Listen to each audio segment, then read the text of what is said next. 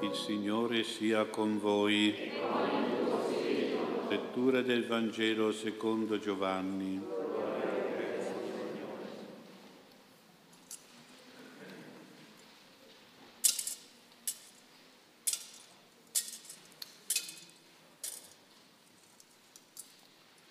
In quel tempo, passando, il Signore Gesù vide un uomo cieco dalla nascita e i suoi discepoli lo interrogarono, Rabbi, chi ha peccato, lui o i suoi genitori, perché sia nato cieco? Rispose Gesù, né lui ha peccato né i suoi genitori, ma è perché in lui siano manifestate le opere di Dio. Bisogna che noi compiamo le opere di colui che mi ha mandato finché è giorno, poi viene la notte quando nessuno può agire. Finché io sono nel mondo, sono la luce del mondo.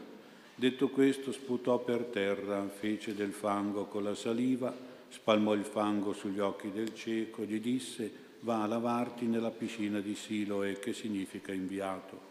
Quegli andò, si lavò e tornò che ci vedeva.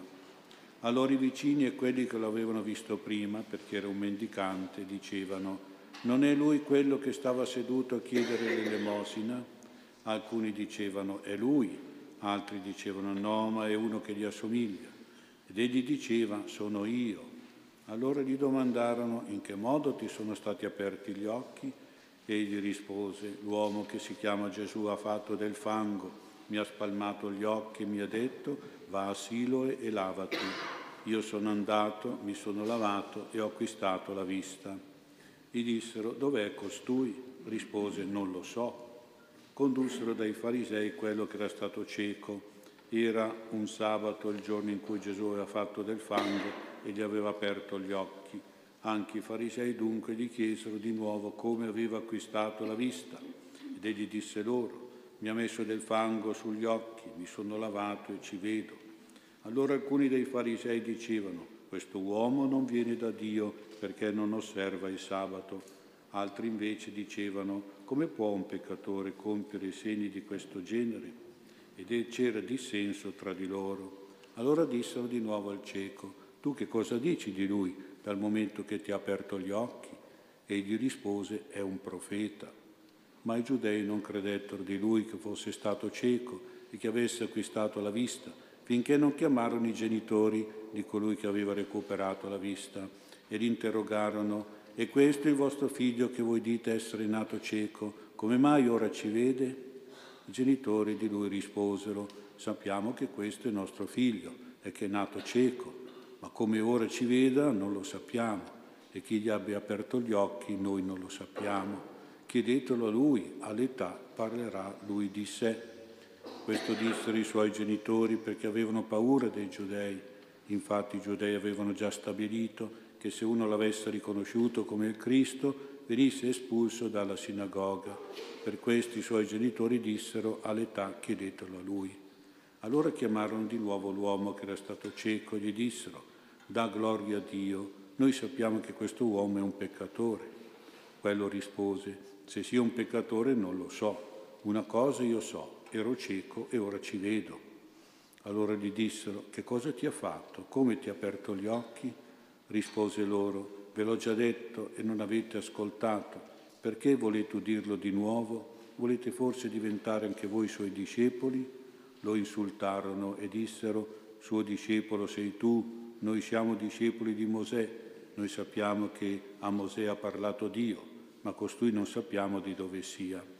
Rispose loro quell'uomo, proprio questo stupisce che voi non sapete di dove sia, eppure mi ha aperto gli occhi sappiamo che Dio non ascolta i peccatori, ma che se uno onora Dio e fa la sua volontà, egli lo ascolta. Da che mondo è mondo non si è mai sentito dire che uno abbia aperto gli occhi a un cieco nato. Se costui non venisse da Dio non avrebbe potuto far nulla. Gli replicarono, sei nato tutto nei peccati e insegna a noi, e lo cacciarono fuori.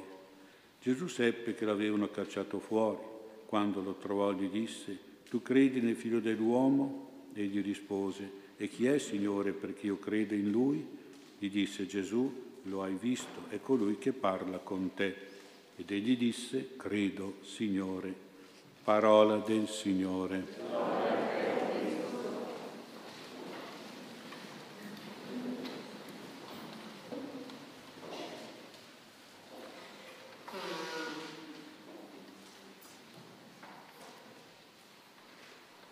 Sia lodato Gesù Cristo.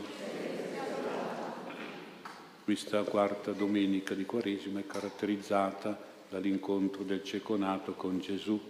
Questo uomo ha una cecità congenita, è cieco dalla nascita, quindi rappresenta tutte le persone che sono nella sofferenza, non solo quella fisica naturalmente, ma anche la sofferenza del cuore, perché la sofferenza del cieco non è tanto che gli fanno male gli occhi, ma perché soffre della situazione di non vedere e quella sofferenza morale che nasce dalla sua emarginazione, dall'abbandono dei genitori, dalla sua solitudine, povertà, dipendenza, fino a dover chiedere l'elemosina per sopravvivere. Anche noi spesso abbiamo a che fare e a che soffrire per qualche nostra cecità degli altri verso di noi o nostra verso gli altri. Pensiamo ad esempio quando noi diciamo ad una persona non ti guardo più, se la mamma dice al bambino non ti guardo più, eh, vuol dire che probabilmente ha cominciato a fare qualche cosa che non va bene, l'ha fatta arrabbiare e il bambino che fa? Lo dico loro ma lo sanno fanno di tutto perché la mamma continui a guardarlo, perché se la mamma non lo guarda, eh, insomma, non è tanto bello. Invece cosa vuol dire che poi torna a guardare? Vuol dire che torna a capire i suoi problemi, le sue esigenze, insomma, quando noi vogliamo guardare una persona eh, perché vogliamo anche comprendere i suoi problemi, i suoi pensieri, le sue ragioni, anche i suoi sentimenti, i suoi bisogni. Ecco, c'è qualche volta questa cecità interiore della mente e del cuore che fa molto soffrire, soprattutto quando è rivolta a noi, quando qualcuno non ci vuole più vedere, perché ci siamo comportati male o perché pensa male di noi, insomma, soprattutto però quando questa cecità entra anche nella famiglia, è una cosa brutta, una cosa che fa soffrire, soprattutto nei rapporti coniugali, nei rapporti familiari. E perché c'è questo non voler più vedere le persone, non capire le persone? Perché secondo me nasce tutto da una specie di analfabetismo che noi abbiamo. Siamo molto ignoranti dal punto di vista psicologico, tanto che dobbiamo sempre andare dallo psicologo, dallo psichiatra, ma dovremmo invece averla questa intelligenza che è intus legenza, questo leggere dentro noi stessi e leggere dentro gli altri. Purtroppo la nostra scolarizzazione a scuola è molto materialistica, deficitaria, riguarda solo il mondo, la scienza, la geografia, la storia, ecco, ma manca, manca la conoscenza di nozioni psicologiche di base, fondamentali, manca un'istruzione umanistica, una pedagogia educativa. Per esempio, sarebbe facilissimo capire che se noi vogliamo ottenere qualcosa dagli altri, dobbiamo prima dare noi agli altri quella cosa che vorremmo avere, perché so io magari un po' di amore, di affetto, di stima, di dono, di aiuto, eccetera, eccetera. Invece no, invece pretendiamo, pretendiamo senza dare e questa è una grave ignoranza psicologica. Comincia tu a fare quello che vorresti dall'altro e vedrai che poi l'altro corrisponde, insomma, magari piano piano, poco poco, però piano piano. Però devi essere tu per primo a dare per poi ricevere dagli altri. Quindi questa è una nozione psicologica fondamentale, elementare, che noi non riusciamo a capire, allora ci arrabbiamo, allora pretendiamo questo, quello, siamo i primi noi a non, a dare, a non dare, come poi facciamo a pensare che poi quello dia a noi. Prima tu dai, è quello che insegna anche il Vangelo, poi gli altri risponderanno e ti verranno incontro. Per esempio come importante, per esempio la trattativa, un po' di compromesso, un po' di accordo, Oggi ti accontento io, domani mi accontenti tu e facciamo un po' per uno, un po' qui, un po' su, un po' giù. Insomma, bisogna avere questo scambio, questa diplomazia, questa prudenza, questa reciprocità, questo essere vicendevoli nel nostro trattare con gli altri, assecondando, dialogando. Se no, se no facciamo la guerra allora, facciamo la guerra, facciamo le divisioni, eccetera. E così anche, per esempio, capire che uno si comporta come viene trattato, se tu tratti male una persona, quella persona si comporta male. Non puoi meravigliare perché si comporta male, ma lo tratti male, ma per forza. Allora anche nell'educazione è importante trattare bene, perché trattando bene poi quello si comporta bene e comportandosi bene si forma una personalità e una socialità buona e positiva. E sono norme psicologia fondamentale, esistenziale, necessaria, e forse noi non le capiamo. Quindi qui l'importanza di un trattamento buono, educativo, perché puoi avere una condotta, una risposta, una personalità, una socialità buona. Se non si fa questo, se si tratta male, poi viene fuori una personalità e una condotta, una socialità di tipo negativo, problematico, triste, infelice, una, un modo autodistruttivo o conflittuale di comportarsi degli altri. Vedete, io penso che ci si sposa e si mette al mondo dei figli senza nessuna istruzione psicologica e pedagogica. Questo è molto grave, purtroppo è così. È quello che si insegna a scuola. Cosa si insegna a scuola? Si insegna a sapere tante cose, tante nozioni, a volte inutili, e non si insegna a capire se stessi e a conoscere se stessi, a capire, conoscere gli altri, il temperamento di una persona, il carattere di una persona, i suoi pregi, i suoi difetti, le azioni, le reazioni. Questo bisogna insegnare prima di tutto. Insegnare, insegniamo a capire e a fare le lingue, no? francese, inglese, tante lingue, ma non riusciamo a insegnare il linguaggio, cioè il comprendere e esprimere i sentimenti, i pensieri, i comportamenti propri altrui. Ci preoccupiamo che i nostri figli abbiano tanta cultura, una vastissima istruzione, invece di pensare di dare loro una coscienza, non una cultura, una coscienza profonda, un modo, una mentalità giusta, una convinzione morale, un discernimento buono. Ecco, i programmi scolastici, le materie di studio dovrebbero avere almeno un'ora di psicologia alla settimana, perché sarebbe proprio molto importante, anche nella scuola primaria. Per esempio il bullismo, come lo si sconfigge? E ce n'è tantissimo, eh? Insegna la psicologia ai bambini, che quel bullismo lì è sbagliato, che non è un modo di comportarsi con gli altri bambini, eccetera, eccetera. E poi potrebbero anche insegnare i bambini e i propri genitori come essere educati, perché se tu a scuola gli insegni certe cose, il bambino va a casa e dice mamma, tu non mi devi trattare così, tu non mi devi creare questi problemi, tu mi devi aiutare in questo, in questo, in questo modo, in quell'altro, allora vedrai che io studio, mi faccio il bravo, io obbedisco. Vedete, manca, manca purtroppo questa educazione. Pensiamo che la più grande filosofia greca aveva come massimo ideale, conosci te stesso, era scritto sul tempio del, del pagano, del, conosci te stesso, la filosofia più importante dell'uomo. E il cristianesimo cosa ha fatto? Ha aggiunto un'altra cosa, comprendi l'altro, capisci l'altro. E questi sono i due occhi che noi dobbiamo avere per vedere bene, devono essere occhi aperti, lucidi, intelligenti, intelligenti. Allora un occhio per conoscere me stesso e un occhio per capire l'altro. Questo è fondamentale e importante. Purtroppo abbiamo gli occhi ciechi tante volte, non capiamo noi stessi, le nostre reazioni, il nostro modo e non capiamo poi gli altri, meno ancora. Questo è proprio l'importanza che ci indica il Vangelo. Dobbiamo evitare questa cecità psicologica che crea tante sofferenze, incomprensioni, litigi, divorzi, eccetera, eccetera, a crea la guerra. La guerra che cos'è?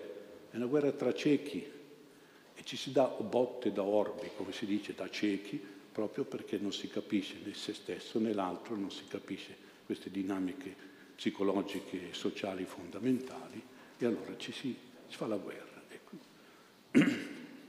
È bene che uno può anche ricorrere agli psicologi e agli psichiatri, ma la migliore pedagogia e psicoterapia è proprio quella del Vangelo, che alla fin fine si riassume amatevi gli uni gli altri. Se uno facesse questo avrebbe già recuperato tutte le nozioni psicologiche fondamentali, amarsi l'un l'altro, vicendevolmente, reciprocamente. E questo. E poi anche il Vangelo che ci ispira la vita cristiana, ci ispira sempre umanità, sincerità, pace, amore, bontà. Ecco, questa è la cosa importante. Quindi Gesù, che è lo psicoterapista divino, ci dice come il ceconato vai a lavarti nella piscina di Siloe, la piscina di Gesù, che è inviato messianico di Dio, è il sacramento della confessione. Quindi la confessione va vissuta bene, deve essere bella, un bel lavaggio, ecco, vai a lavarti, che sei tanto sporco, c'è tanti brutti cattivi pensieri, brutti sentimenti, hai dei gravi difetti, hai dei peccati, dei vizi, hai un carattere cattivo, egoista, un carattere presuntuoso, permaloso, ecco, sei insincero, sei falso, sei nervoso, sei rabbioso, sei squilibrato, sei eh, disordinato. Vai a lavarti tutte queste brutture che hai dentro. Questo ti dice Gesù in questo Vangelo. Ecco, quindi lui compie certamente un miracolo creatore, probabilmente ha creato le pupille, ecco il Signore, quindi noi lo riconosciamo come vero Dio, però il gesto di Gesù ha anche un significato di guarigione quindi guarigione psicologica, guarigione spirituale. Gesù usa la saliva dello sputo, fa impressione, ecco Gesù ha sputato per terra, ha fatto della saliva, come fa a guarire? Vabbè, è Dio, quindi può fare anche questo.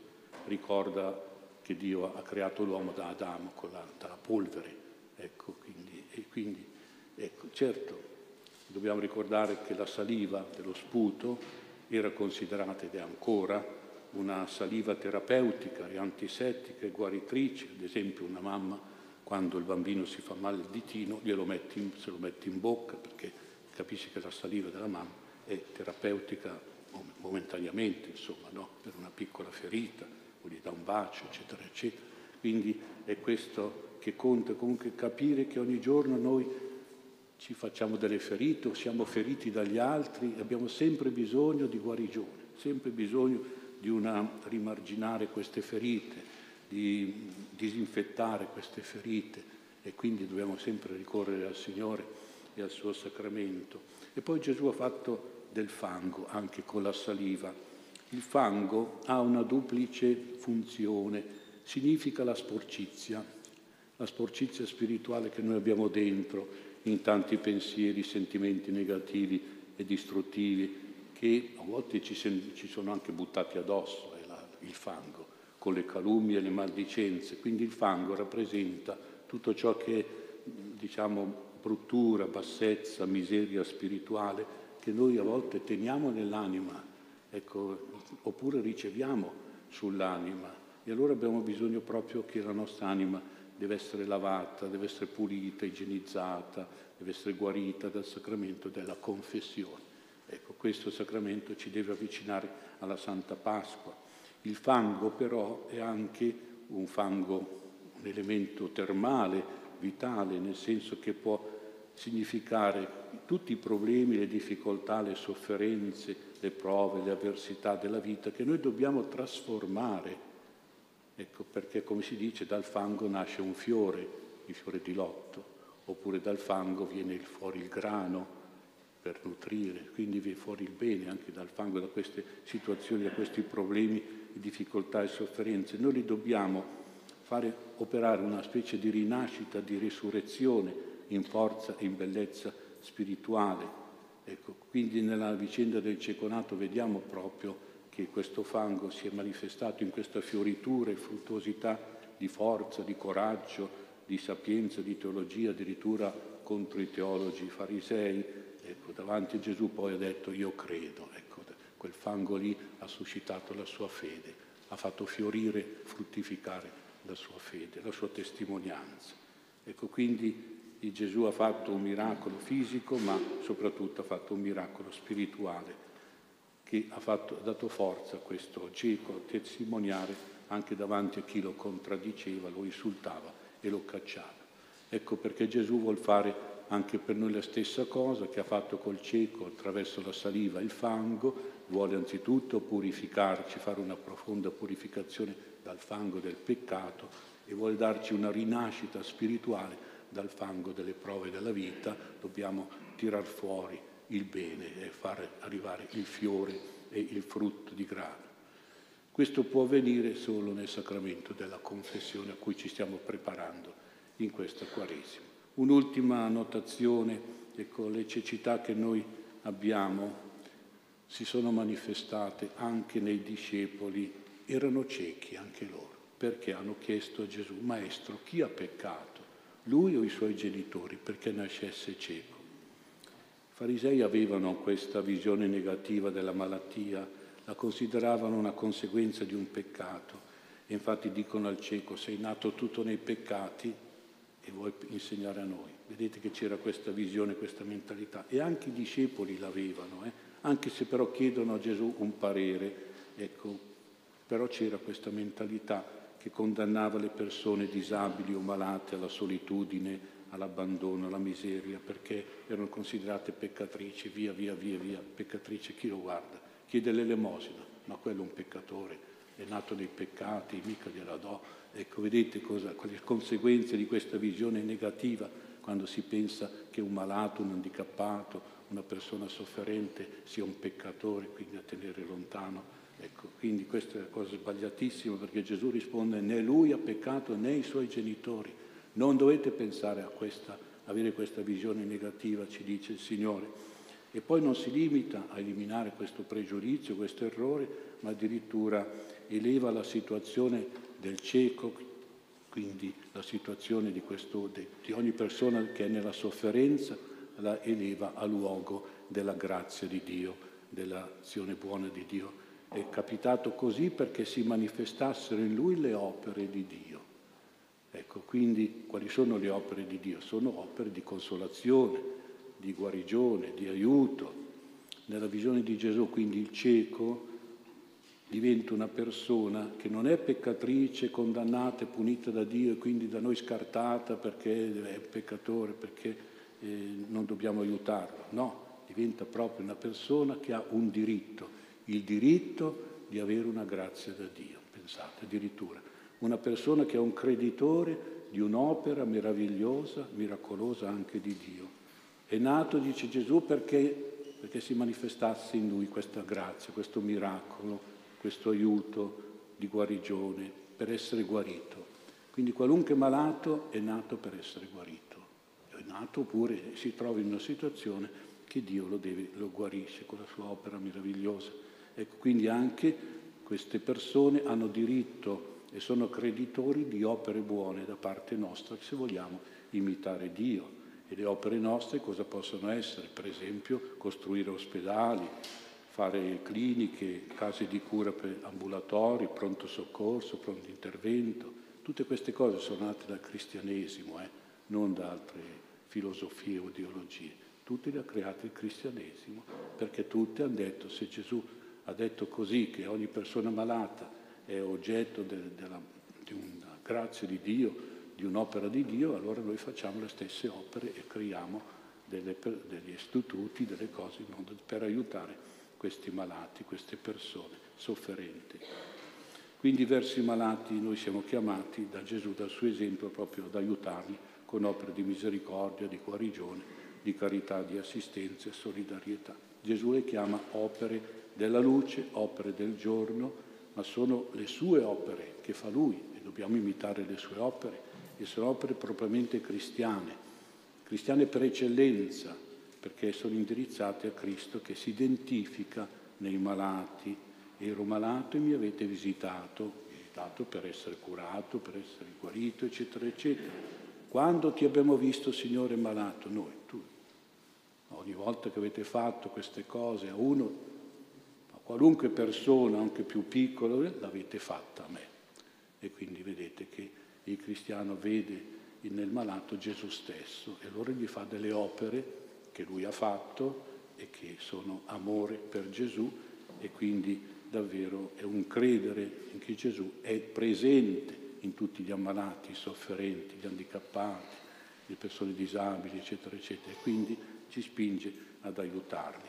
Questa è proprio una testimonianza cristiana fondamentale che noi dobbiamo fare. E termino ricordando un film che io ho visto molto bello, un film che racconta la vita di padre Damiano, un sacerdote missionario belga, che nel 1800 è stato buttato, sbarcato, ha voluto lui andare su un'isola dove nessuno voleva andare, nessun prete voleva andare.